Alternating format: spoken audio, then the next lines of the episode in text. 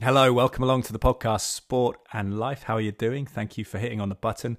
Ed Draper here again, sports broadcaster in the UK. Looking forward to this conversation with Phil Brignall, former footballer, West Ham and Bournemouth and Cardiff and other clubs as well, but now a really successful businessman with Go To Mortgages in Cheltenham.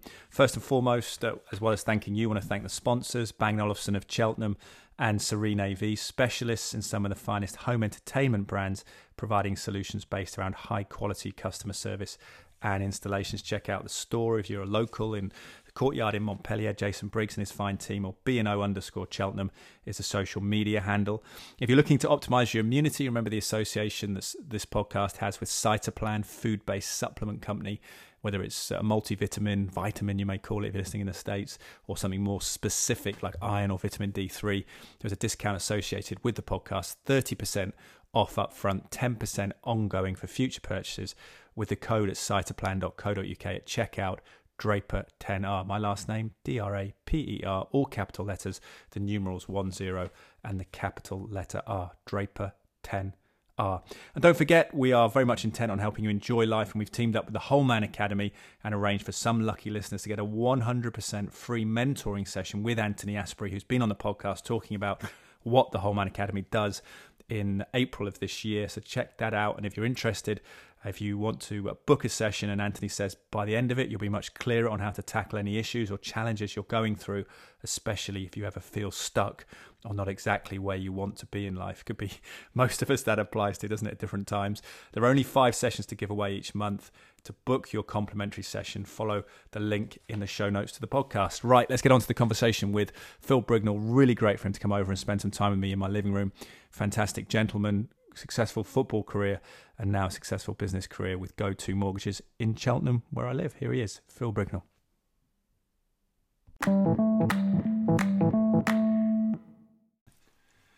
Phil Brignall, welcome to the podcast, Sport and Life. Good to see you. How, how are you today? I'm very well. Yeah, very well. We're really happy to be here. So good. Well, it's brilliant for you to come around. I didn't realise how local you were as well. It turns out. Yeah, just around the corner, sort of thing. So yeah. Same same building as my wife Carla's been doing graphic design work yes, the past couple of years. Yes, so it's small yeah, so small world. Road, yeah. Uh, but how how are things in the in the mortgage world? It's been a wild couple of years, hasn't it? Yeah, very much so. Very very busy. Um, we, to be frank, are doing more business than we've ever done. Um, not sure we're making more money than we've ever made, but, but it's uh, yeah, it's a lot of work, and we've had to expand. We've got there's six of us now, um, and uh, it's growing all the time. Yeah, all good. Brilliant. What the money thing is that because what the profit margins are tighter? Oh, no, or? no, I'm tongue in cheek there. But, yeah, uh, yeah. but yeah, uh, it's like anything. If you grow in any business, you have to you have to spend more money to to, to, to reinvest back into it. Yeah, exactly. So so we're very much in that phase of, of trying to grow which costs money, and then and then you, your returns come later. You know that sort of thing. And it's interesting you were saying that your, your son's been doing social media advertising, just as someone who works in the media, but that's actually paid dividends. Yeah, it's got really, really good. It gets it gets word out. It spreads our message. It, it sort of in, in attracts a lot of people who, uh, not for me, my clients are a bit older, as you can yeah. imagine, but for him, it's attracted a lot of followers and a lot of new inquiries that come to us from not just from word of mouth, which is which is really good. So just people, young people who are thinking, how do I do this? What's yes, the process? Is it possible? I, I, yeah, a lot of that, but yeah. also a lot of um, because he was very young when he started with me. Hmm. I think there was in some of the people around his network, people had doubts. What does he really know? Okay, yeah, he's working with his dad, but you know, mm. is that just something that he's doing? You know. And five years down the line, he's shown that he's actually running a very good business, and um, and the social media helps show that mm. to other people, yeah. doesn't it? And so yeah. people are looking at it, I believe, and, and thinking, that's good. Mm. That's really good. So we'll and he gets his personality across through that, does he? Well, yeah, yeah absolutely. Yeah, yeah, very much so. Him, his wife, who's full time with us as well, and mm. uh, she's she she does all of that really. Um, and their little daughter um, Bella who's my little granddaughter. She's on she's on a lot of the, the posts yeah, as well, gonna... which is great. You know. Yeah. Um, so yeah, all good. But people buy people, don't they? So that's interesting. Yeah. Always. Yeah. Always. So that family kind of thing shines yeah. through. Yeah, I think so. Yeah. And I mean, he must it's interesting this connection because the podcast is called Sport and Life, and he's a very successful sportsman in his own right, playing elite hockey. Do you think that he's transferred that discipline into the, the working world? Uh, in some ways, definitely yes. I think that, that sports people have. I mean, this is really generalising, isn't it? But they have a certain amount of drive. Mm. Sometimes uh, and in my case and, and in Liam's, I think sometimes tend to be a bit lazy, and a lot of sportsmen are. What they peak at the, the key moments? Well, and they're very lazy. Yeah. You know, when when you know not everyone works as hard as they should. I think that's Mm. that's the reality. But we're now beyond that, where work every day is a real challenge. You know, Mm. we're so so busy. So, um, but yeah, but sports people tend to have some drive, some ambition, looking ahead, trying to trying to achieve something, and having, and we set goals. You know, we set goals every week, every Yeah. month. We know exactly what we're trying to do in terms of figures and numbers and what have you. And and I think a lot of sports people are like that. It's it's you know we want a certain amount of points by this date, don't we? Do you Yes. know what I mean? And Yeah, that- yeah. That's where we're at. You know, Yeah. that's, we so run you, it you, absolutely. you're looking at the playoffs and promotion rather than relegation. Absolutely. Yeah, that's the, yeah, yeah. absolutely. You know, that's real. That's brilliant, and um, I appreciate. I want to get into your story because I think it's it's a fascinating one as well. The football for, for West Ham and Bournemouth, and I was reading about the, the knockout FA Cup whenever Manchester United. But quickly before we get on, there might be people who've just listened to this who think, what is going on with the, the property market, that kind of thing, with it, with interest rates? What's your read on, on what's happening? I appreciate well, it's, it's very, Yeah, very anyone anyone who says they know what, what's going to happen in the next year, six year, six months, a year, two years is lying basically because nobody knows. Mm. Yeah. In reality, nobody knows, and um, because we've never been where we are now, have we? We're, we've got a, a we, could, we could be on the verge of a, a world war. We've come out of a pandemic. Wow. Yeah. We've got constant economic um, strain. You know, nobody knows really what's going on. and the happen. interest rates And for a lot of people are going up. A lot of the young people. I mean, I presume you remember, but I've been Yeah, for on the property ladder since 2010, and the interest rates have been low for my Yeah, entire home absolutely. owning My, my, we, life. we bought our first house down in Bournemouth, and the interest rate was sixteen point two five. You know, Wow. So reality is that these things have happened in the past, but I think the big difference is that um, the percentage of your take-home pay that Hmm. you spend on your mortgage today is much higher than it was 30 years ago Hmm. um, because the lenders wouldn't lend as much money they they would cap you at two and a half times your salary whereas now five times you know? Yeah. So people spend more on their mortgages. They they uh, have less disposable income sometimes, Hmm. and that's where a concern is. Where you've got Less wriggle room for the, exactly, Yeah. and when the gas bill and the electric bill is going through the roof, it's it's a concern. You know, but it, it- you know, reality is for people like us, we've got a lot of clients, um, and we're bringing new clients in all the time. But the what's good for us is that whether people are buying or selling or if they've got a mortgage already they don't want you know anyone who's got a mortgage doesn't want to pay more than they have to do they so they want to have advice uh, people are thinking of selling downsizing they need advice Yeah. so whatever people need to do they need advice Yes. that's where we hopefully can come in you And how delicate is that process? Do you have to look at people's disposable incomes and Totally. be, be, I be mean- honest with them and say Oh, you yeah. shouldn't commit to this Yeah, because yeah. it's I mean, it's a, it's a different world today than it was when I first started. It was literally, you know, the metaphoric back of the fag packet, you know, that sort of thing. And uh, these days, you, you know, you have you're bound by rules and regulations, and you have to go through a massive process every single time with clients. Yeah.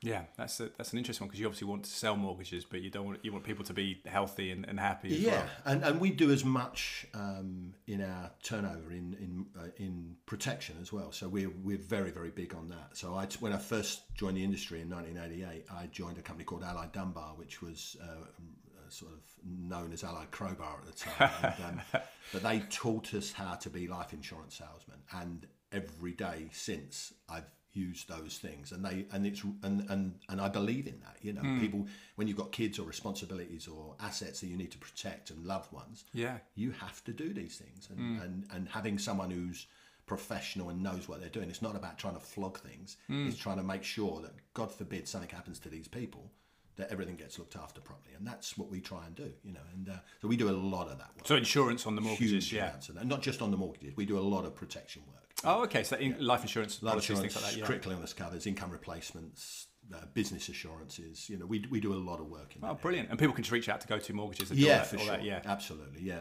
you, you you can find us all over the social medias and websites and what have you. Yeah.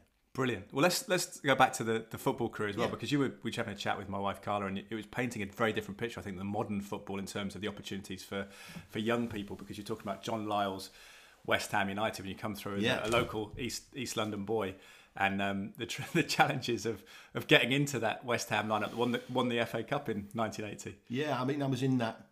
That's that's sort of a bit of a claim to fame. I was in the squad, not on the day, but I was in the squad that year, Yeah. and, and in the program. So the team photo in the program, I'm in it. You know, But what was the I squad? got I never got near it. Obviously, the squad was what 12. Uh, well, the squad would have been about 17, 18 at the time. It- You have to remember in those days, um, there was no rotation. So today, as a young professional, you if you're decent and you're on the fringe of the first team, you're going to play. And you're, and you, let's say you're 19, 20, 21. That's a bit young nowadays, but but you know at that age you're probably going to play five, six, seven, eight not times a year in the Carabao Cup or Yeah. the early rounds of the FA Cup, or if you're in Europe in the in the in the Europa League conference Yeah, or whatever. f- five substitutes as well. now. Exactly. Yeah. Well, five subs, and you know people will you you get around it. The, in my day, there was one sub, um, and that sub tended always to be a forward because you only ever brought them on when you're trying to chase the game, ten- generally.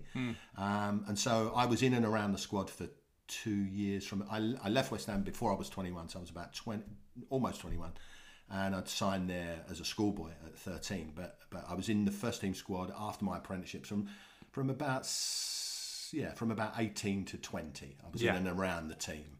Were you a West Ham fan? Yeah, massively. Yeah, still am. Yeah, Did, absolutely. what did you did you remember Bobby Moore? People like that? yeah, yeah.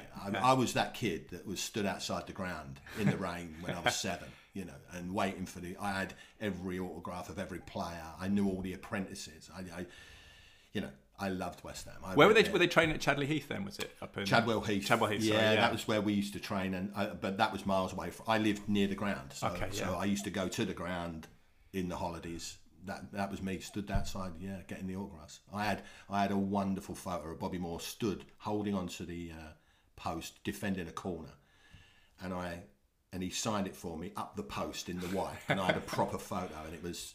To Phil, best wishes, Bobby Moore. It was my pride and joy. Where it is, don't know where it is. No idea. Was he was he an inspiration as a player as well? He was a uh, well. I never knew him, never met Yeah, him. but watching him. uh, watch him, he was a he was a genius. Yeah, I mean it's it's weird because how can he be a genius? He's five foot ten. He weren't didn't have any pace, um, but he was just remarkable. Everything about it. He just looked great as well, didn't he? You know, Yeah, he, I mean, he was just, he was I guess one of the first with George Best, one of the first, first football big pin-ups. stars. yeah. yeah, first big stars, and uh, he was a hero. I mean, he really was. He used to drive a salmon pink Jaguar around the East End. And he used to like a beer apparently, and uh, Yeah. there's stories about Going you up, know, up to the West End after Yeah, after games. Yeah, the, the, the police you never never cause him any problems. They just bring him home, you know, bring Yeah. him home to his wife and say, "Here he is, you know, look, uh, you know, be careful." it was a different era, wasn't it? Yeah, I don't was, think, different know world, breathalyzers, nothing. Yeah, no, different world. And um, but yeah, the, the the side that I was. I, I I can't say I played with because in the reserves, yeah, Yeah. Because in those days, I mean, nowadays top players don't play in the reserves. do they? A lot- a lot of Hmm. under times don't even 23 have squad or something, Exactly, yeah, yeah. Whereas in my day, you, if you weren't picked in the 12 on the Saturday, you played in the reserves. And so we had a very strong reserve side. And I was captain of reserves for two years. We won the football combination, as it was called in those days. Um, and, you know, so so every week you, you played with and against very good footballers. You know, the standard of the reserve league was really good. And um, so the, the main players, the two centre halves, I was centre half, the two centre halves I couldn't get out of this, couldn't get beyond, let's say, was was Alvin Martin, who was uh, England centre half at the time, and Billy Bonds, who, as I said earlier, was God, and um, he he was my he Bobby Moore firstly, and then he was like that- the heir apparent to Bobby. Moore. Was he blonde well, hair and yeah? I mean Billy played with Bobby Moore, um, but Billy was he was a massive inspiration. He was quite a quiet man. He wasn't a vocal Yeah. chase around the dressing room, but he led by example, and uh, he was fantastic. What a great guy! Yeah, How much was, absolutely. the World Cup success? Because a lot of West Ham fans still talk about that being Yeah, a West well, Ham. West Ham did, it, cup, did, it, did it resonate with? Well, still, that, that, that will never happen again, will it? West Ham won the FA Cup in 1964 Hmm. at Wembley, and Bobby Moore lifted the trophy. In 1965, they won the Cup Winners' Cup, which doesn't exist Yeah. now, but and that was at Wembley. Yeah. And Bobby Moore lifted the trophy in 1966. three in a row. Yeah, three in a row, all at Wembley, and Bobby Moore. No, that's Geoff, never Geoff got- Hurst as well. Yeah. Yeah, that'll never happen again, will it? And uh, you know that. And there's the statue. There's the statue of, of Bobby Moore being held aloft Yeah. at the old West Ham ground. So, so Geoff Hurst lives in Cheltenham, doesn't he? He does, yeah. You- yeah. do you know him? I, no, I don't No. know him. I've met him a couple of times, but no, I Yeah, don't know him. no. that's interesting. What a connection! But it was it was a it was a club that felt like a massive club at that time. Yeah, it was, it was a strange one because um, so when I when I was a kid, I was probably better when I was 14 than I was when I was 24. Did you grow grow early? Was it? Yeah, I was I was I was a big kid. Yeah. Uh, so centre half that helped, um, but I was a I could play. I wasn't quick, but I could play. You know, Hmm. and at 14, I was um, offered deals at Man United, Leeds, all over the country. Um, the one I was interested in, I actually went to and I had a trial match. Um, was Ipswich? They were the, the number one unit in the at, at- at that time. Yeah. seventy four five. Was that under was Bobby Robson Bobby there? Robson, yeah, yeah, yeah. So um, it just shows what a different world again because we I went up there, played a game. We played. We were all up under 15s, and we played their under 16s team, their apprentices. Yeah. And um, that included. It must might have been a bit older than that. Some of their players because it was Alan Brazil, and you know, and they had a wonderful. yeah. time. John Wark was he? John Wark was Yeah. that, that is that era. They Yeah. had they that youth team produced I think seven or eight players who went on and became top players. Strange how that happens occasionally, isn't it? Everyone talks about Yeah. the '92 Man United team. Yeah, doing yeah, that, exactly. Yeah. Ipswich at that time. Um, funnily enough, in '75 they played West Ham in the FA Youth Cup final, and and I mean both sides was a lot of very very good players. Alvin Martin, Alan Curbishley at West Mm. Ham, but, but Paul Brush. Um, but Ipswich had seven or eight who went on to become proper players, you know. And um, but I went up to Ipswich, did really well in this game, and after the game. Um, the, the coach guy said said, "Oh, uh, Bobby Bobby would like to have a chat." This is Bobby Robson. No, I haven't got my parents there. I haven't got. Yeah. I haven't got any agents. What were they? there was no agents, was there? You know, I didn't even have my mum and dad there. And um, so me and another chap who you will know very very well, Clive Allen. yeah. Um, we went in. Greatest goal scorers ever. Yeah, Yeah. yeah. We played together all throughout Yeah. our kids, you know. And um, we we went in Bobby Robson, and he was like, "Yeah, yeah, really like, yeah, really like the pair of you. We'd like to sort of try and do something with you." And and we like, and how do you feel about it? And we were like, "Yeah, all right, yeah, that was great." What was his What was his presence like? Because he was young then, Bobby Robson. But there's a, people talk about when you were in his. I, I know people who've been on coaching courses where he's come in and just lit up the room and said, "Right, let's get out there, lads. It's raining, but let's go, Yeah. let's do it." And there's something I, I special can about it. imagine that, but bear in mind when you're 15, You're not thinking about that. you're not thinking about that. And also, that was 74 5 was probably before he'd built his own reputation, Yeah. I'd, I'd think. But I, I, he was he was quite a commanding figure. And he got our names right, which probably was, was a good thing because he used to forget people's names Later on, yeah. Later on. um, but yeah, uh, uh, that was. But that's an example of how it was as a, as a kid growing up. And so you have all these opportunities, but unfortunately, um, my dad died Oh no. just after, and um, because of that, I always felt I didn't want to leave home. Mm. So I so and I loved West Ham, and, and, and I was probably always going to sign for West Ham anyway, which ended up happening.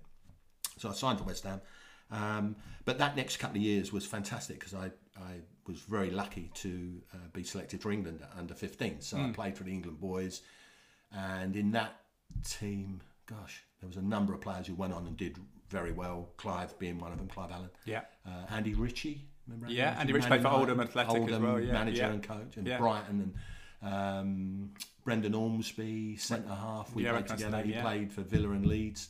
Uh, Mickey Fillery, Chelsea, very, Yeah. very, very good player. But out of that side, you think England under 15s, are- you'd have more who go on and Yeah. probably half. Is that to do with stages of development and things? Yeah. Absolutely, yeah. Um, and everyone in the side was five foot eleven. Yeah. it was just a thing that England did, you know. And we, it was great. I mean, uh, you know, we we played at Wembley twice. We beat uh, Wales and France at Wembley comfortably. I scored both times. Yeah. Oh uh, wow, that which, must be from centre half, which was great. Um, What was that like scoring at Wembley? yeah, well, again, it was amazing. Obviously, you, You can feel it now. You could be Sixty-five thousand people. Yeah, you, you, know, could I be mean, back there now if you yeah, it. yeah, yeah. You you never forget that sort of Yeah. stuff, do you? And uh, and then we went we went abroad and played in Holland and beat Holland. We went where else did we go? Um, ah, we went to Ger- Germany and played twice in Germany, and um, we drew and lost. Uh, we, but we played in the Berlin Olympic Stadium, Really? um, full house, seventy-seven thousand live on telly. You know, when you're fifteen, Yeah. and after that, you don't really have nerves after that because that Yeah. was fun, that was fine. And we, that, that was you cope with that. And when I came back, I never really. You're young felt- enough to just get on with it and then it becomes normal, yeah. yeah. And and you know th- that was the biggest crowd. Yeah, that that and the Wembley games were the biggest crowds I ever played in front of. You know, Hmm. as, as as a pro playing in uh, fourth division, third division, that sort of thing. You know, if we got ten thousand at Bournemouth, we're, we've had a result. You know, and uh, Um, that's how it was. It's still the same there now. It's, it's about eleven thousand. Yeah, well, that's maximum, the thing. Yeah, the Vitality Stadium. It's not yeah. big, is it? That's the yeah. amazing thing. We'll talk yeah, about Bournemouth in, in, just a sec. But the, the, FA Cup final, 1980. Where, where were you at that stage of your career? It. Was that the final season? That was my final season. So it was a, it was it was a strange one. They won it. I was delighted as a fan. Brooking against Arsenal was it? Brooking, one, one yeah. So that's that side was was one of the best. You know, they they had, they, they had a side that outstripped that really in in '86 when McAvennie and Cottee were up front. Yeah. They came third in the league, didn't they? Yeah, they were top, were they top early in that season. They were, yeah, They, they, yeah. They, they, they, right down to the last two games, they could have won the league, mm. which is ridiculous when you think about it. But um, a lot of that side was new. But when I left, the, the side was uh, Phil Parkes in goal, Ray Stewart right back, Billy and Alvin Martin, Frank Lampard left back. Um, and then midfield was Trevor, Alan Devonshire, who was amazing. Mm. How good was Trevor Brooking for people? Trevor was you can't describe how good he was. He, yeah. Because you can't really link him to anyone who plays today. Well, because he, he, he broke into the box late, but he could play with the ball at his feet as well. He was he, he yeah. was outstanding yeah. with the ball at his feet. Wonderful crosser of the ball. He'd let the ball, You'd play the ball into him. He'd receive the ball, and and you'd think he'd he'd take it and go right, and he'd all of a sudden last second he'd let it go, run past him, and he'd turn the other way, and he'd leave people for dead. Similar to no Hoddle, similar to Glenn Hoddle. Well, that's because everybody used to say that yeah. because he was so he was very tall. He's six two, mm. Trevor.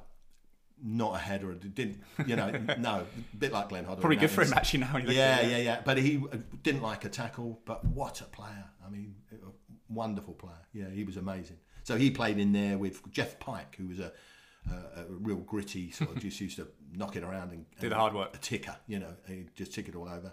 And um, and then that side, it was. I'm trying to think now. Who else was in that side? Uh, Stuart Pearson, who mm. signed from Man United. Man United's player, yeah. He yeah. was in. He was involved now. David Cross. Yeah, he'd won the FA Cup at Man United. Pearson, I think, maybe. Yeah, he did. Yeah, seventy nine, yeah, maybe. Yeah, yeah, I think he did. Um, but yeah, it was a it was a it was a good side. It was a good side, and uh, yeah, I loved I loved West Ham. Still love West Ham. Did you think you were going to be involved in that? I, yeah, I hoped. Yeah.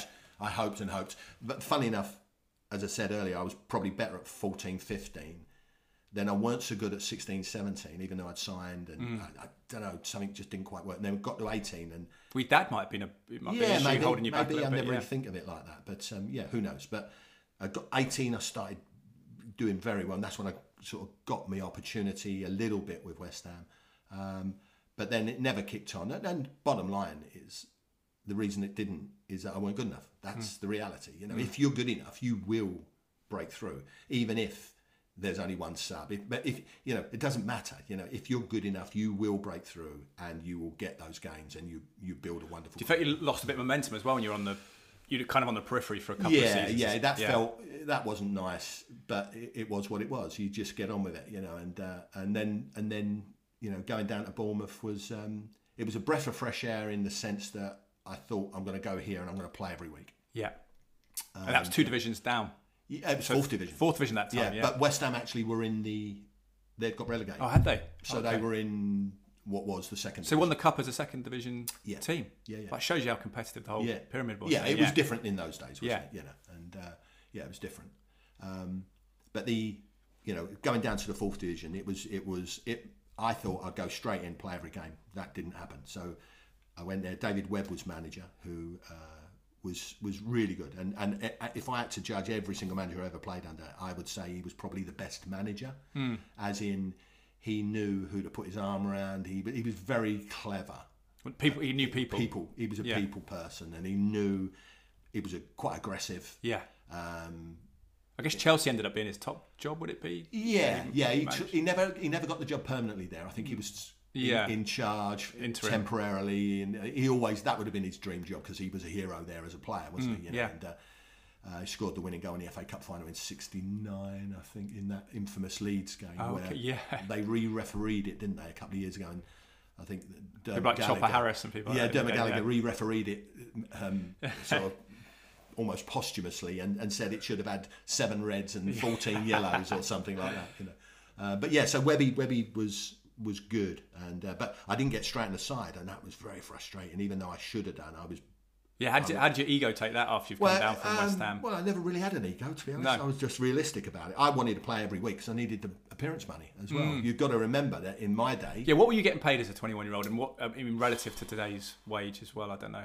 how you'd look at it. so so when I was at West Ham, the most I ever earned was hundred pounds a week. Yeah, Um, but I went- would be about 800 pounds now, would it, or 500? average earnings in those days would have been something like 10, 11 grand, I would have think. Yeah. And I and So you I got was five- on- you I got five grand. five or six thousand pounds Wow. as a young pro. And there's now. What do you make of that now with 17, 18 year olds Well, becoming, there's, there's, there's young players. Yeah, well, this is it. There's young players who will have million pound in the bank and are never ever going to play in the Premiership. And Hmm. they're, they're at Premiership clubs. They're not good enough. There's no way they're ever going to break through.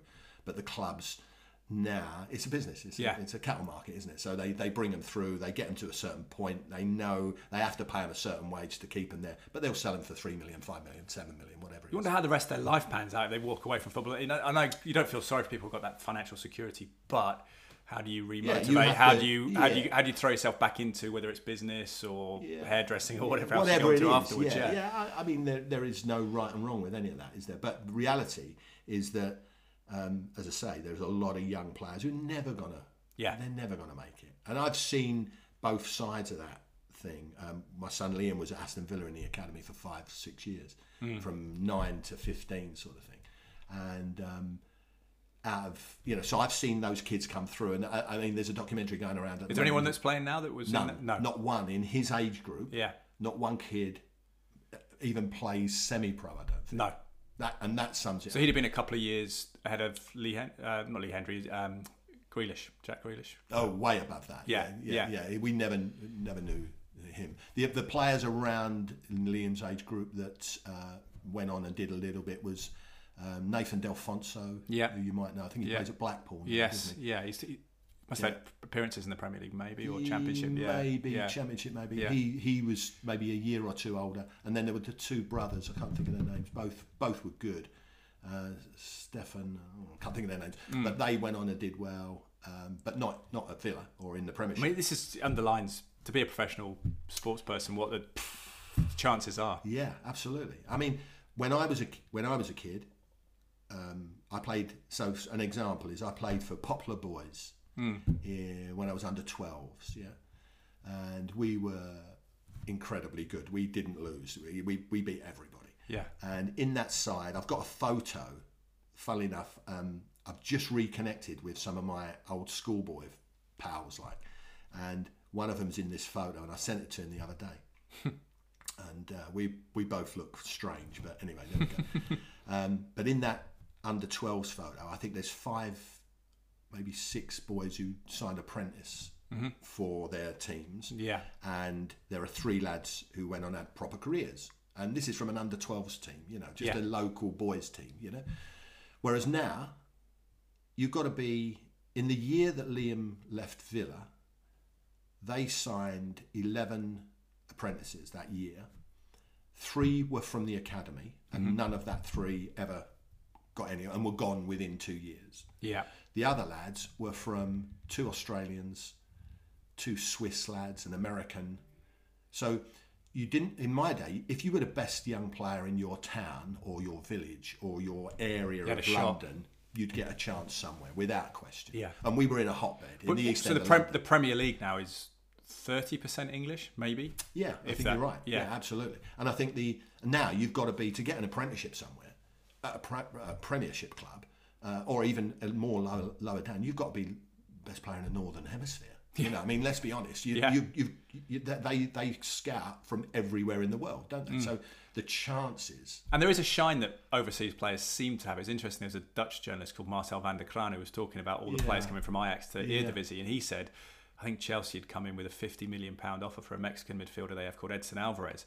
He says he's a pretty average midfielder, Hmm. but for some reason right now the Eredivisie is in in fashion, and the Premier League Absolutely. clubs are throwing lots of money at those players. But actually, said I'm not sure that he'd be a, resounding yeah, yeah. success. But the boy born born in Cheltenham and and, Yeah. and, and who's in the Villa Academy. Yeah. He's not or people seen like quite as people like. Ruben Loftus Cheek have struggled to get in at Chelsea. Yeah, I mean, and Barkley going to Nice, on- Yeah. on- uh, having his contract cancelled. That's, Yes. that's an odd one as well. Well, he he, was- he- always a decent player. we to scored some of the best goals Yeah. in the last ten years, Played hasn't 30 he? games for England or whatever. So that, you know, surely you'd have thought that Hmm. somewhere someone would want him at a good level and pay him the money he needed. You know. And go back to Bournemouth though. You you sort of reset. You you found your way into the team. Yeah, so I didn't really play. Uh, there was an injury um, to one of the centre halves. I played, made my debut against Darlington Yeah. at home, um, which was the first half an hour. The ball was just going around me at my head at thousand miles an hour. Was it different? wa- Was it obviously you dropped down from Division Two? You said, or you've been in the squad at Division Two. Yeah. What was the difference then? Because we look at it now, don't we? So League division. One would be massively different than the Premier League in terms of the style of play. Yeah. Uh, style of play under Webby at Bournemouth, we played 4 4 2 and we got it wired, crossed it in, all about, we didn't lump it. You know, we, Yeah. we were a football side. And we got promotion in the first year that, we, that I was there. Um, but the in terms of the um, the uh, not style of play, but the the quality of play, I would say. Thirty years ago, now I would say this, wouldn't I? But thirty years ago, without doubt, in my mind, the footballers at that level were better than what they are today. Really? So when I watch any lower league football, Do you go down to watch Cheltenham? I don't go, but I've Yeah. seen some games. I, I, Yeah. I, I, I don't. I'll be honest with you, I don't. I don't really like football that much. really? Um, I love it, You did it. and I and I sort of don't like it. It's, Yeah. it's a it's a love hate relationship. Is it? Well, is it like a past relationship where you have to leave it? You know, like yeah, a yeah, girlfriend, ex girlfriend, or whatever. Yeah, I, I don't know. You know, I mean, maybe that sounds a bit silly, but but I love my football. I like watching what I like watching. You know, and uh, but I wouldn't go just for the sake of it, sort of thing. Sure. Um, but yeah, so so reality, I think the players thirty years ago, forty years ago, playing in the lower leagues were better footballers, but More kids playing maybe at that time. I think the, the reason they were better footballers is that the Premiership clubs didn't carry 35 man squads. So they'd bring young players through Yeah. and they'd let them go. And they'd end up playing in the third division, fourth division. Okay. Yeah. In addition, the better players who have very, very good international careers or first division careers, let's say back in those days, they never earned the money. So when they get to 32, they come and play, don't they? For, Yeah. So when I was at Bournemouth, They set the tone. we played. Uh, I played with Eddie Kelly, who played for Arsenal and Leicester, scored a winning goal in a cup final. Charlie George, Yeah. Whoa. Yeah. How good was he? He was very, very good. Yeah. He only played a few games, but Charlie played. A guy called Steve Carter, who um, Steve was starting at Man City uh, in in the early seventies when they were a top top side. Young, right? Yeah, they won trophies at the end of 60s, Yeah, early very much. Yeah. So. And uh, he went to Derby, Notts County, when Notts County were in the Premiership, believe it or not. Um, and he would, what a player he was. And uh, he played 70, 80 games for Bournemouth, you know. And this is the point I'm making. So I played against Yeah. some of the centre forwards I played against, like a guy called Tony Brown, who was a hero at West Brom. Hmm. And he finished and went to Torquay, you know, and, and played for two years at Torquay. Um, try, trying to think somebody, I, I can't think it off the top of my head, but that, that meant that every week you're playing with and against very, very good players. And it's not like that in the lower. No, it seems to have died, died down now, There that, is that process. You know, even, I can't, I can't think of any top player that now who's Yeah. Maybe to- even people like Clive Walker when I was a kid were playing well, he, lower played for, he played for Cheltenham. Yeah, yeah. And he was, you know, a, a great player at the top exactly, of the game at exactly. one point. Yeah. And that doesn't happen now. Mickey because, Thomas as well, because they've yeah, made yeah. enough money, and they don't want to Hmm. play in the lower league. The guys today who are playing in the lower league are fitter, stronger, on average, much bigger um, than than we were. No doubt about it, and they're sharp and strong, and you know, really effective. Bit of sports science in there and things.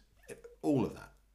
But I just feel, but as I said, I would say that, wouldn't I? But I, I just feel that we, in our era, there was better players um, in in in the lower leagues. Yeah, I do think that. And your motivation, even going, if you're going to be a first division player in those days, you, your your motivation is to play football for a living, but knowing you've got to do something afterwards, isn't it? Where it's a different dynamic now with, with Premier League players. Yeah, I mean, I would I would say I knew a lot of players in the lower leagues who actually had other things going on whilst they were playing.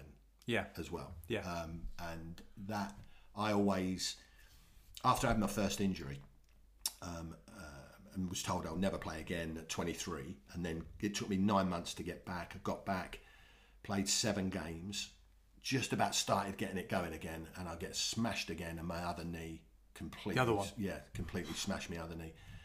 And they said, You're never going to play again, again. And it took me another nine months to get back. Now, I wasn't quick before I had the knee injury. So you lose a half yard. You're never, ever going to Yeah. get back to where you think you might.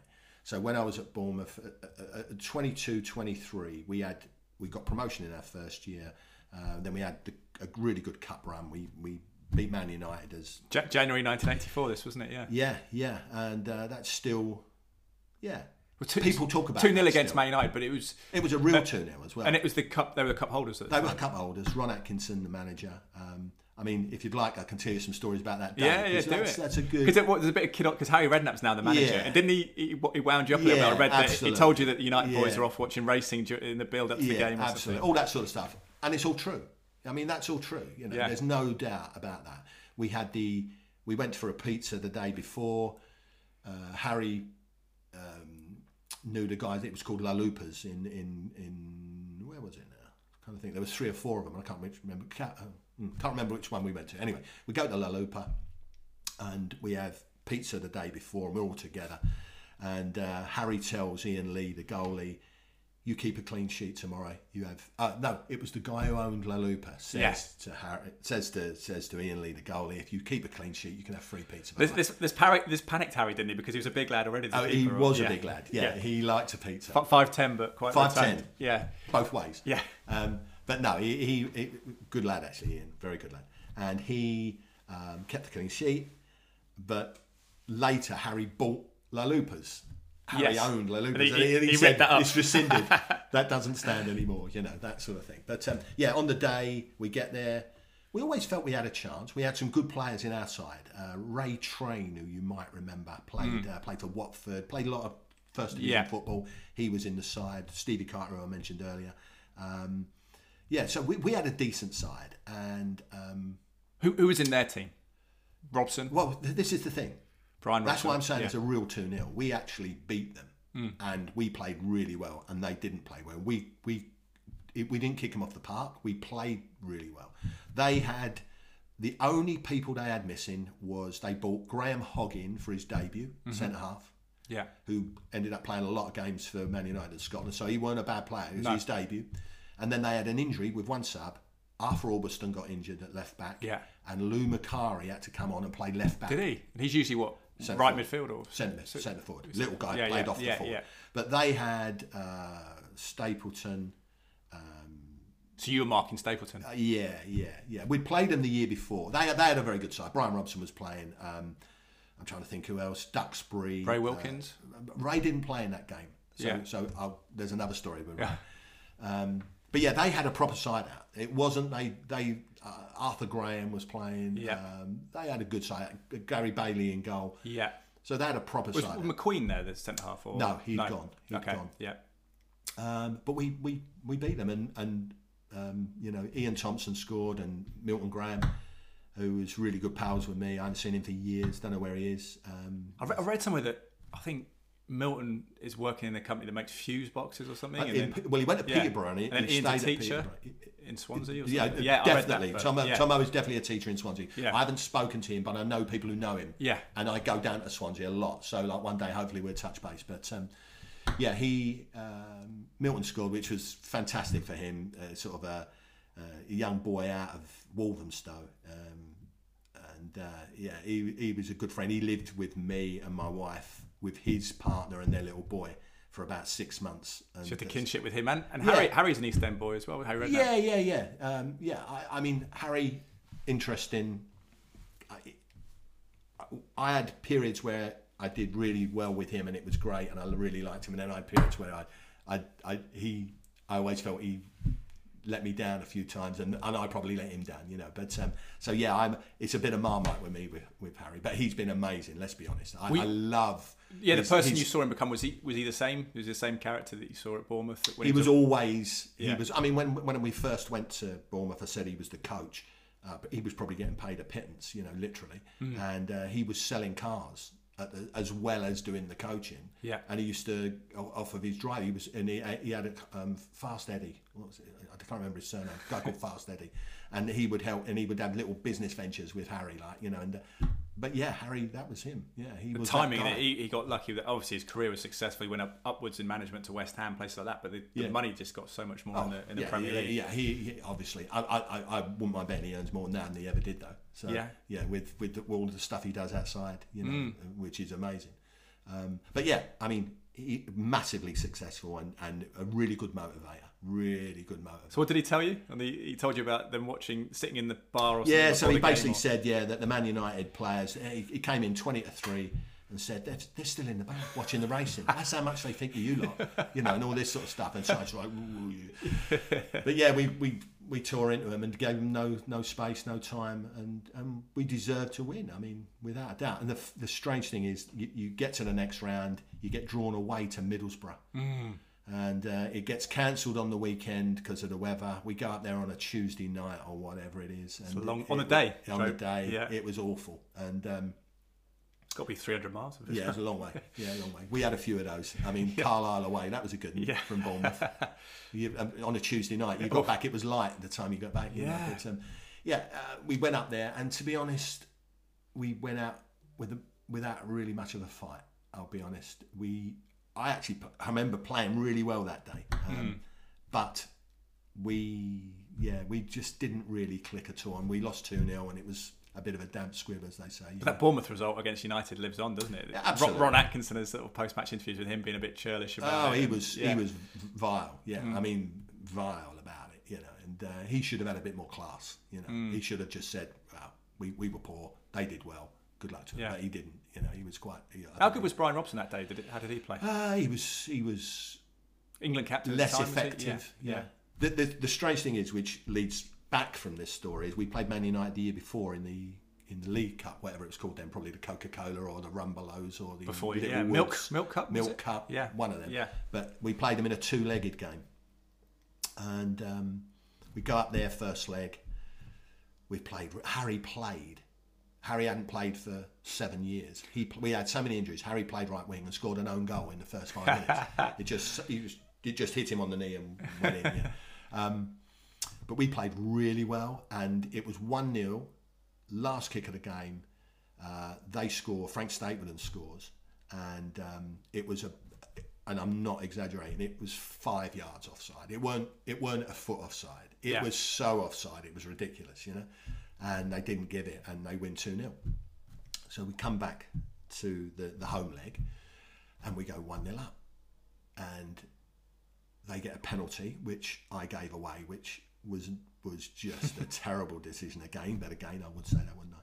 It's one of those ones where the defender dives in, gets the ball, stands up with the ball, and mm-hmm. comes away with it. You know, it's like a slide thing, and Mm-hmm. Yeah. So he thought you were aggressive, too aggressive. Or... And and Yeah. he, he said I, I caught the I caught the player and and, and I, I completely got the ball. But anyway, whatever. So they score the penalty. Um, and we, we, we then score again, and you know it was a really close game. But the, the, the, the outstanding event on the night was Whiteside was playing, so I'm I'm picking up Whiteside most of the game, and the a ball from midfield into him. I've got in front of him um, to intercept, and he's just shoved me, and I've flown forward, and I've headbutted Ray Wilkins in the face, and I'm like a projectile going forward Yeah. at pace, you know. Breaks his jaw, depressed fracture of the cheekbone, um, serious stuff. He's the current England captain and the current Man United captain, and um, it was a serious thing, and I think it was at Atkinson again, and that's why I said he was vile. It was he was vile that night because he was acting as if I'd deliberately done it, and it was a complete and utter Mm. Yeah, accident. yeah. And the ref knew that. He just said, "Look, I, I can't book What, you." what was Ray Wilkins, Butch Wilkins like? An absolute superstar. He was Mm. a gentleman. He was amazing. Anyway, so the next day he gets stretchered off. So next day I go and see him in Poole Hospital. He had to stay in and had to have an operation and what have you. Uh, went in and he said, "Look, Phil, he's from um, Bethnal Green and uh, Okay, yeah. that area, and he played for a team called Senrab, who sort of everyone played for Senrab, but Senrab in my era were, were not as good as Poplar Boys, like I said." So, so we all played for Poplar Boys. But yeah, so he, I went in there and I, I knew his younger brother and this sort of stuff. And um, so we, I, I just said, look, I'm really sorry it happened. He said, look, it's absolutely not your fault. Don't worry about it.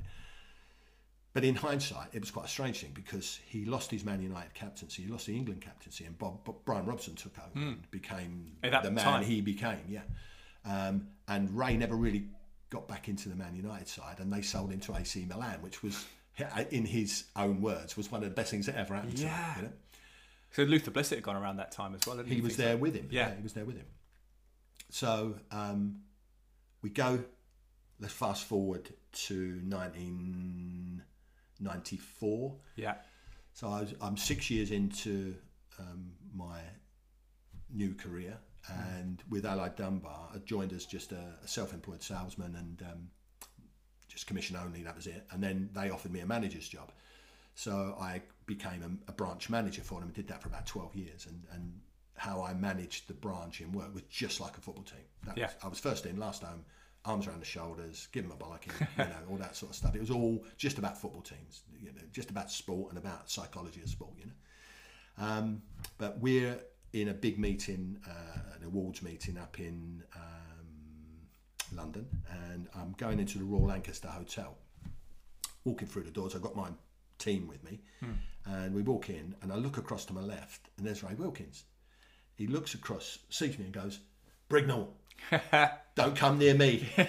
and he and he was in top hat and towels, and it was the day he was going to the uh, Buckingham Palace to get his MBE or OBE or whatever, probably st- was he still playing at QPR at the time as well? That ninety four around that time. It was around ninety. Because he was still pulling the strings in the, yeah, in the Premier League yeah, era. Yeah, absolutely. Yeah. And and that was quite a you know uh, that he immediately just said, "Don't come near me he today." Was, he, obviously, the late great Ray Wilkinson. We, yeah, he'd come into Sky and just be wonderful, like, "Oh, how yeah. are you?" and what's what. Yeah, very, yeah. But, but, sincere. You know, some people do that as an act, absolutely. but he seemed to remember people, remember about them, and he was very, mm. very, very kind guy. I agree, and um, yeah, very a, and a wonderful player. And he had he had that period where he'd got a lot of abuse. They used to, you know, call him the crab because he went sideways all the time and didn't go forward, and he got a lot of abuse. But what a great player! When, when you think he was captain Passing at Chelsea was... at eighteen, you know, not many people can do that, can they? Let's no, honest, you know? no. That's extraordinary. Mm. So after that, that period at Bournemouth, you had the injuries. Were you sort of looking beyond that at that stage about what you might do? Yeah. So I always knew that this industry was what I wanted to work in. Um, when I was expecting, or my wife was expecting our first Ryan um, in 1985, I contacted another ex footballer who was working for Allied Dunbar, funny yeah. enough. And I said to him, Look, I need some life insurance because with my dad dying, uh, uh I was only 14. Sure. And my dad was only 41. And I, I thought, like, you know, I need to do something. So I bought some life insurance from this ex footballer who worked for Dunbar, a guy called Pete Johnson and uh, he and I, I, looked at it, and I'll be very frank. I, I, I doubt Pete will ever hear this, but um, I looked at it, and Pete wasn't the brightest lad, but he was a nice guy, and he, mm. he, he knew a lot of people. Yeah, and when the illustrations all came through from the insurance I bought, it was twenty five pound a month, and I think he got paid like five hundred quid or whatever it really? was, commission or four hundred, whatever. It's quite was. a lot at that time. Yeah, yeah, yeah. And I'm looking at it thinking, that's all right, isn't it? and he used to drive a brand new BM every two or three years, and I thought, that's if he can do that, paid off up front. Yeah, I yeah. can do that. Yeah, you know, I, you know, I could do yeah. that. And that was our, that sowed the seed. And so when I, um, we all as footballers had this. It was called the Combined Insurance Company of America, and it was like this little silly little accident policy that there was a loophole and footballers could have it. Mm. And if you got injured, even though you still got paid, you were injured, and they used to pay you. So every footballer bought one. You know, oh, right. It was ridiculous. bonus. It was yeah. just yeah, it was just a. And I had a lot of claims because I was injured all the time. And um, uh, the guy who used to do that, Clive Tildesley, I think his name was, really nice guy down in Bournemouth. And I, I said to him, "Can I come out with you?" The commentator called something similar. Yeah, to, yeah, yeah, yeah.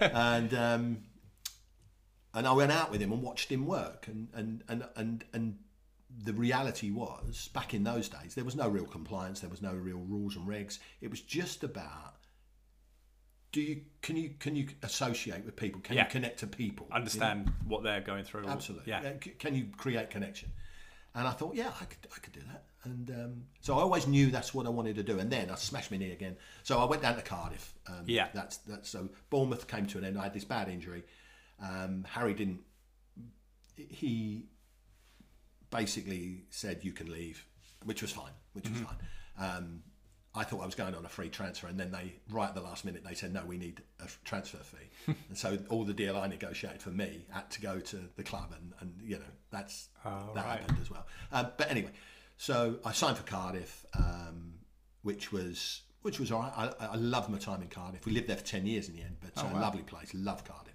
Yeah. I lived in Penarth, and um, it was a really nice place. It's funny, we'd have been in Cardiff in about 83. My brother was born, so it's not, Yeah. not So yeah, I was there. time. I was there 86, 7. Okay. I yeah. played 45 games or something like that. I signed under Alan Durban. You might remember that name. Ring the he name, Was, he was a bell. a Welsh player. Played for Derby when Derby were brilliant with um, Dave Mackay. Oh, that Dave sort of yeah, yeah. And um, then became a very successful manager, uh, Sunderland manager. Um, managed a few different clubs. Was manager at Cardiff. Real gentleman. He signed me, um, and but got we, we we got relegated Which division were they in? third. Going into the fourth. uh, When I signed there, we were in the bottom three and, and stayed in the bottom three. Just about went nearly escaped. It was very away to Derby was the one that got us. They were the kings, and we went one 0 up. Nigel Vaughan scored a fantastic goal. He was a good player, Nigel, and. Um, uh, we thought, and, and they, they, one of their guys gets down the left, crosses it, gets caught on the wind, goes in the top corner, like it's, and that two minutes to go, and we end Yeah. up losing, and, and that was us down. Anyway, so Cardiff was we, we played in the 14th division. but Alan got the sack, and then Frank Burrows took over. Now Frank, I don't know if you've ever met Frank. No. Um, so Frank is uh, six foot four, Glaswegian, Yeah. tough man, fair man, but a real old school, No nonsense. tough guy. Yeah, and um, he basically I played about three quarters of the year, uh, hurt my calf, got out the side, um, missed two games, then I came back and he said, "No, you're training with the kids." And I'm like, "There's six games to go," and I'm thinking, "Well, I know where this is going," you know. And you're sort of 26. I'm the time. 26 at the time, and, and I know where this is going. So I, I went in and said to him, "Look, let's just be honest, and you tell me early, and then I can sort myself out, maybe." And he said, "Yeah, I'm going to let you go." And uh, and I said, "Do you mind me asking why?" He said, "Yeah, I'm, we're signing uh, Nigel Stevenson from Swansea in my position." And he said, um, "I said, okay." I said, "That's interesting." He said, "Yeah." He said, "Well, he earns fifty pound a week less than you." He said, "So." what, why, why, why wouldn't I? So You yeah, know? the finances were so tight. Yeah. was- that was how it was, you know. Yeah. And he, he said, so we're going to save a little bit of money there. He said, mm, unfortunately, you've got to go. And I was like, yeah, okay. And it was at that point I decided, okay, so if I ever have another injury, I'm done. Yeah. Yeah, that- that- I'm just going to stop. But I'm going to give it one last shot.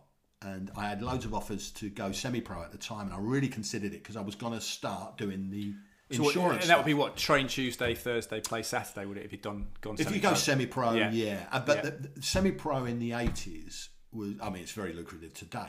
Well, they're not really semi-pro today. it's a bit blurred in the sort of national league, isn't it? I think Well, most National League, most full of time. them full time. Yeah, I yeah. mean, we we've Yeah. actually got some clients who Yeah. who play in that. I think there are still some players who say it's almost better than doing a job and absolutely, and playing. yeah, absolutely. You get well. The guys I know are full time, proper full time. I mean, there ain't time much really to do much else. But back in the day, it was very lucrative to play a good, um, a good semi-pro team. Yeovil were very, very good. Hmm. Paid a lot of money. You don't have to train every morning. You train a couple of nights. Yeah. that was it. And so you could have built a business around that, you know. And um, so there was that. That I, I got a lot of offers, um, and I thought, no, I'm going to give it one last shot. And John Lewis was manager of uh, Newport County, and he, John Lewis played for Wales, played for Cardiff, uh, good good player, and. Um, he his assistant was Roger Gibbins, who you might know the name, played for Spurs, Cambridge, Cardiff. Yeah. Good good guy.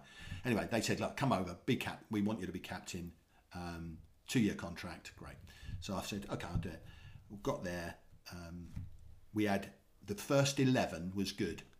Soon as it, it- beyond the first eleven were kids. Yeah. it was one of those. So we start off. We, we I think we draw the first game. We then lose at home, win away. It was it was going okay. It was all right. We'd have been all right.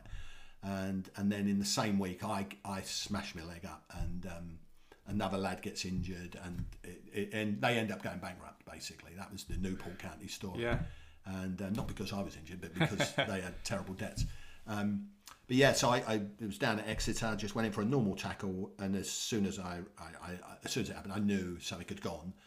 And so this was on the Saturday. On the Sunday, I drove to West Ham and went and saw their infamous uh, physio, a guy called Rob Jenkins, who is a, uh, you know a, a well-known character. Yeah, lovely fella. And he just sat me down and, and he sort of did a few things, held me leg, held me ankle, moved my ankle about 45 degrees Whoa. out to the side, where he said, "You've you've just you've torn everything in your knee, all your cruciate ligaments, everything, and, yeah, the whole thing." And he said, "Phil, you know." now's the time, I think, you know. Yeah. And I had it, and I and you're still a young man. yeah, and I had it operated on, and the, the surgeon said, "Yeah, what we're going to do, we're going to do carbon fibre implants, and we're going to, you'll be playing in, you know." I said to him, "No, I don't want it done. I want you to tidy it up, do the best you can. Uh, I'm going to stop." And he said, "No, no, no." I said, "No," and I made him in front of witnesses say that he won't do that because Yeah. I didn't want to. I didn't want to have all that done, and um, so they just tidied it up. We didn't want to risk that. I didn't want to. Well, it was it was very embry- um, it was very yeah embryonic uh, at the time that that operation, and, and I knew players who'd had the carbon fibre implants, and these, their bodies had rejected it, Okay. and it caused them huge problems. And, Yeah. and I just didn't want to have it, and I just thought, no, I'm going to finish. You know. And you were probably looking at the, the money you could make the Well, I other, was just- other industry and think, actually, is it worth I, playing? I had no kid. idea. I'll be honest. I Yeah. had no idea. Yeah. So, um, so I, I, I, I said I'm going to retire uh, on ill health grounds. Obviously, um, I got paid four thousand pounds from the PFA. That was it. Um, my two-year contract wasn't paid up in any shape or form because Newport were on the verge of bankruptcy. Yeah. So I And you'd be down the list of creditors. Yeah. Totally. There was no way anything was going. So I walked away. I nothing. Four grand. Uh, we had one car, me and my wife, and I, and I started with Allied Dunbar on the Monday after. So um, How, how did you, when you look back at happiness, is hard to gauge, isn't it?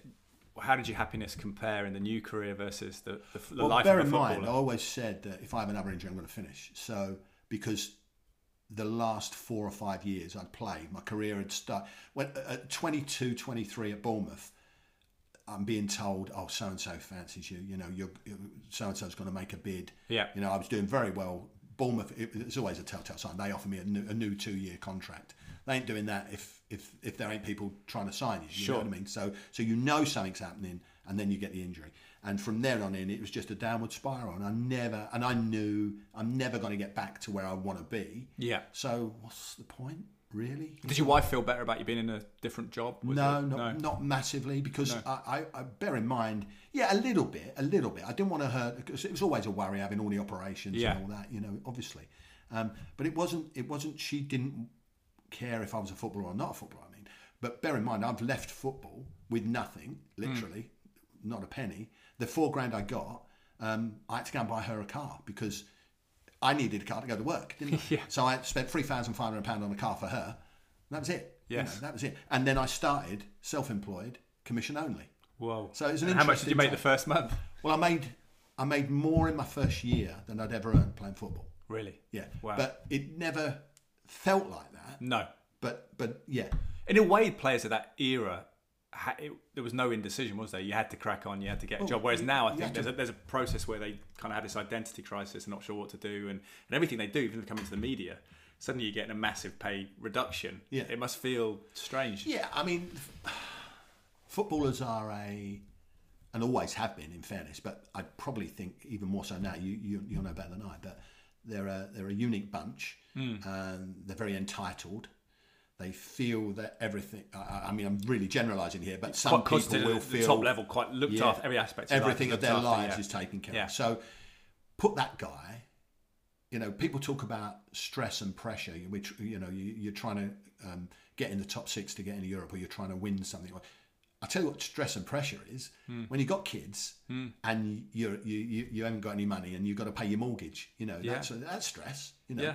um, and and I'm not sure that those two things are connected. But you know what I'm trying. I had a say. rugby player who sat opposite me last week. Luke Sheriff used to play for Harlequins in Nottingham, and Yeah, he, he, name, he yeah. now has Proverb Skin, and he, he's got some stuff up at Cowley Manor. So he was down here selling some products um, last week. But he said exactly the same thing. He said there's always this trend where footballers, rugby players, whoever go into businesses and do these speeches to inspire people. But he said actually, you do it the other way around, probably more inspiring because he's got friends who are owning businesses trying to pay all his employees, Yeah. car dealerships, whilst you've got the fluctuations in price, trying to make a profit. He said that is That's stress. different, different world. He said. Yeah, it is. It is. And and I'm not saying that for a minute that what I went through was was more difficult, less difficult, whatever it was.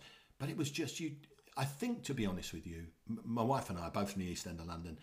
And if you want something in life, you've got to go and get it yourself, haven't you? Uh, That's all right. I don't think Hmm. Yeah, anyone yeah. has ever owed me anything. And, Yeah. and, and A lot of successful people from that part of the world, isn't there? People like Barry Hearn and a lot of the yeah, big yeah, characters. absolutely. I mean, you know, I, I, I, I'm sure, absolutely certain, it's the same in loads of areas around the country. But when you're brought up and you haven't got anything, Yeah. we had nothing as kids. You, you got millions of people competing with you around you. you just had to fight for everything you had, and and and, that, and growing up, that sort of gives you a Mm. little bit of an edge. I always felt because I came from that area that I, I, I was going to be okay.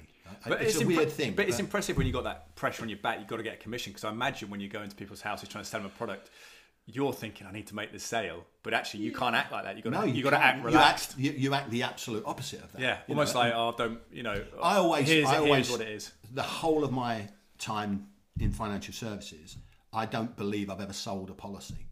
Hmm. I've never sold a policy. I've explained to clients Yeah, why I think it would be a good idea that they should have this policy. but you don't try and scare them and say, "You should, you got to get this." Or But I've, but I don't think I've ever sold anything. People buy loads, but I ain't selling it. They're buying it, you know, and Mm-hmm. it's a subtle difference. But what we try and do, we act, we actively bringing it up to, to today. We actively, when we're going through protection sales, we sort of make sure that, they never overcommit. So, you know, if someone says how, much, and we say to them, how much a month can you afford to spend? And they'll say fifty pounds, and we say, okay, well, what we'll do is we'll keep it at forty then, or whatever it is, Yeah. because I, we don't want people overcommitting. This is for insurance, not This mortgages. yeah, Doesn't of say course, mortgages. yeah. That would be. Yeah, yeah, that'd be, That'd be tr- But you know what. I'm saying? Yeah. You know, you, you, you, you're very mindful of that. You're not selling. You, you, you're providing them with a service and you're providing them with good advice. Has that been a difficulty, do you think, looking at the landscape, that salaries haven't gone up as much as At the like, moment, things yeah, like mortgages, sure. etc., have gone up? Yeah, for sure. Mortgages are going up. The bills are going up. Everybody's Yeah. stretched, aren't they? You know, and uh, and that's why when you get your bank statements through and you're paying this amount of money out to Aviva or L&G or whatever it's on your protection, you don't look at it and it make and it make you wince. Yeah. You know, you look at it and you think, I know why I've got that. That's okay. We're paying 57 quid for our cat's health insurance at the moment because he's, Well, he's got about three or four medical. that's like, an what is that? That's 700 quid a a year. great There's a- comparison. yeah, yeah. Because w- too many clients who we, we meet have got pet insurance Yeah. and they've got mobile phone insurance, yeah. but they haven't got their lives insured or their No, incomes insured. and I've got mine through my work because we were self-employed. I got made to go staff, but Yeah. I hadn't sorted that out before. But it was around the same time I became a dad, so hopefully I would have done that anyway. But Yeah, yeah, we have to look at our wife actually, my wife actually, because we said scenarios could be reversed, or Of course, who knows? of course. Because I might have to.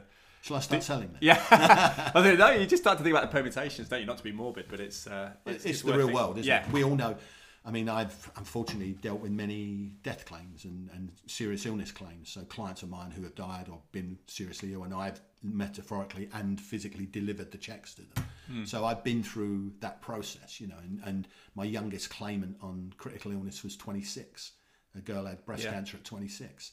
Um, I had a lad who was 29, 30 who had a uh, stroke and claimed on his critical illness policy. You know, so yeah, things happen, don't they? they do.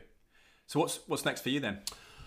Next for me, um, well, I'm 61, um, so you'd think it would be about retirement and talking about next, you know, things for us, but uh, completely the opposite. Um, Feels like you love love the job. love it, love it. Yeah, I love working with my son. Um, he's doing really, really well. So every day we're very, very busy, but uh, it's it's it's a pleasure. Yeah, you know. Because that's just because people talk about working with family members. It can be quite strange. Yeah, I'm sure it can. I'm sure Yeah. it can, and we have our moments, of course. But we're never, Liam and I have never had uh, a crossed word in, in work sense. If you see them on the weekend and you have a Yes. beer, do, do you Yeah. switch off from work talk? Do you have a time? Do you designate, or is it always just a bit, really. bit of both? It's always about Yeah. work. Yeah. Yeah. Um, for the last two years, he's been captain of. Um, after he stopped playing the hockey, he, he, he You played for Great Britain. How many? Seventy caps for 72 caps for Wales. Wales. Yeah, yeah. Because he was born in Cardiff, so he chose Ah, to play for. Wales. Yeah. So he played for Wales, 72 caps. He played GB under 21s uh, hockey, um, um, but that was him done. He then, after he stopped doing that, he, he played a bit of football because he'd been at Villa Academy. So he was always he was a decent footballer, and he played for the local team, uh, the Sarries. Oh, yeah. um, He played for the Where, Cheltenham Saracens. where do they play? Where's the? Uh, off of Tewkesbury Road, uh, Yeah. up near where the KFC is. Oh, yeah. what that, where it's called. Yeah, the sort of Kingsditch Industrial Estate. Yeah, that sort, sort of, area. on the left-hand near where the Cheltenham Town train up there, don't they? Around that area. Yeah. Yeah, but that sort Yeah, of area. yeah. But, but he played there for two years in the Hellenic League. Um, enjoyed that. but but gave that up as well because of commitment. Did he play in the same position in hockey and football? Was he attacking, Uh, defending, or Yeah, he did actually. He was a sort of sort of more defender than attacker, but but midfield. it's quite similar, isn't it? When you watch it, it's just with a stick and a small ball in terms of the positions. But Yeah, that's that's a that's positionally definitely. Yeah, and yeah. the fact as a kid he played a lot of football really helped his hockey because you see it 3D. You you know most hockey players they just pass along the floor. Liam always from a very early age would pass over the top, and Oh, nice. and that was football because Yeah. you know you you Chip it. see runs and Yeah. you know that sort of thing. And then, but the, he's played cricket quite a bit lately. So the last few years, he's been the captain of Charlton Kings Cricket Club, and and and, and I've been the scorer. I'm the official scorer. So so That's my pre- that's pressure. activity, yeah. Oh, you have to really concentrate. yeah, wides and Oh, the whole thing. stuff, so I so I do that, and um, so that's been our weekends. It was the last game this this season on Saturday, and uh, but yeah, they they they won it, which was good. But uh, yeah, yeah, I, I I still since my oldest boy was um, six, I think every weekend since then, almost without doubt, and Yeah. he's thirty six now.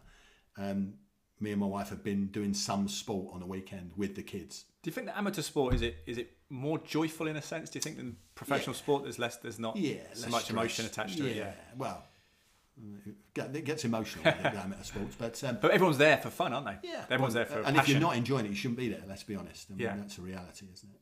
Um, yeah, I mean, I, I enjoy and and I, I hope to. I, I've got two granddaughters now, uh, both under two, um, and both my boys are having little girls. Oh, so if you retire, Again, you'll be. So I'll have four. I've got four granddaughters coming, and they'll all be under two, and um, which is amazing. They are amazing. so if you retire, you'll, you'll be on daddy. You'll be on granddad. retiring. day I'm not car. retiring. Yeah, be. Um, but but I'm looking forward to the time in a few years, obviously, when they start doing things, and I can go along and watch them. You know, that'll be that'll be amazing. Yeah, absolutely. Brilliant. Well, it's a pleasure. Really appreciate you speaking to us. And, and No, final it. advice for people on what you've learned in life and what business and whether it's what to do with your money or whether it's Whoa. how to approach life. Crumbs. I wouldn't want to advise people what to do with their money because Yeah. that's that's not. But, but you're, you seem to be ambitious, but not overstretch yourself. Seems to be the No, I think message. we. I think you in life you have to enjoy what you do, don't you? You know, Mm. you, you know, too many people, uh, and I know this. I know I can think of one in particular who doesn't really enjoy his job but earns a lot of money, so therefore he he will continue trapped. doing it. Yeah, it feels trapped, you know. But um, and that's a that's a common thing. Mm. Um, but reality is that you know you're you're only here for a visit, aren't you? You know, you try and enjoy it as much as you can. Do the things that make you happy. Spend time with the people that make you happy. That's all. That's all my advice, as always, to the kids. You know, Brilliant. I appreciate it. And people can look up Go To Mortgages as well. Yeah, they, if they do it. speak to you. do it. We'll look after you. Phil, thank you.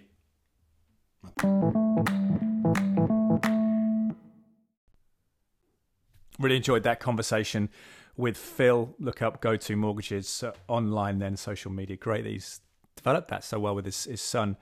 And I think that's powerful when you have that family relationship. It's interesting that Luke Sheriff, the rugby player on last week, working with his wife, seems to be the way, doesn't it? In that entrepreneurial spirit. And I suppose that togetherness is really powerful, I think, to build those relationships both personally and professionally. So thank you to Phil. As I say, check out the company if you are looking to remortgage. I think certainly I'm looking at it next year and wondering what we're going to be paying as we have to reschedule that with the interest rates seemingly destined to head skyward at this challenging time. I hope you're well uh, in that regard, by the way. Thank you for listening to the podcast. If you enjoyed it, please rate it on iTunes or whatever platform you may be listening to it to, or just tell a friend. I think word of the mouth is always powerful with podcasts. Thank you to the sponsors as well, Bang Olufsen of Cheltenham and Serene AV, who are specialists in some of the finest home entertainment brands, providing solutions based around high quality customer service and installations. If you're interested in that free mentoring session with Anthony Asprey, shrewd guy, if you uh, go to the show notes, you can follow that link to the Whole Man Academy complimentary session with him. And uh, all that's left to say is thank you for listening to the podcast. If you're interested, by the way, in, in me interviewing some of your family members for life story memories, something we're working on my wife, atticboxaudio.co.uk, which you can find off drapermedia.co.uk, is something you may just want to check out, see what you think. Anyway, thank you for listening to the podcast. Have a fantastic week. Appreciate you being here, and I'll speak to you again soon. Cheers.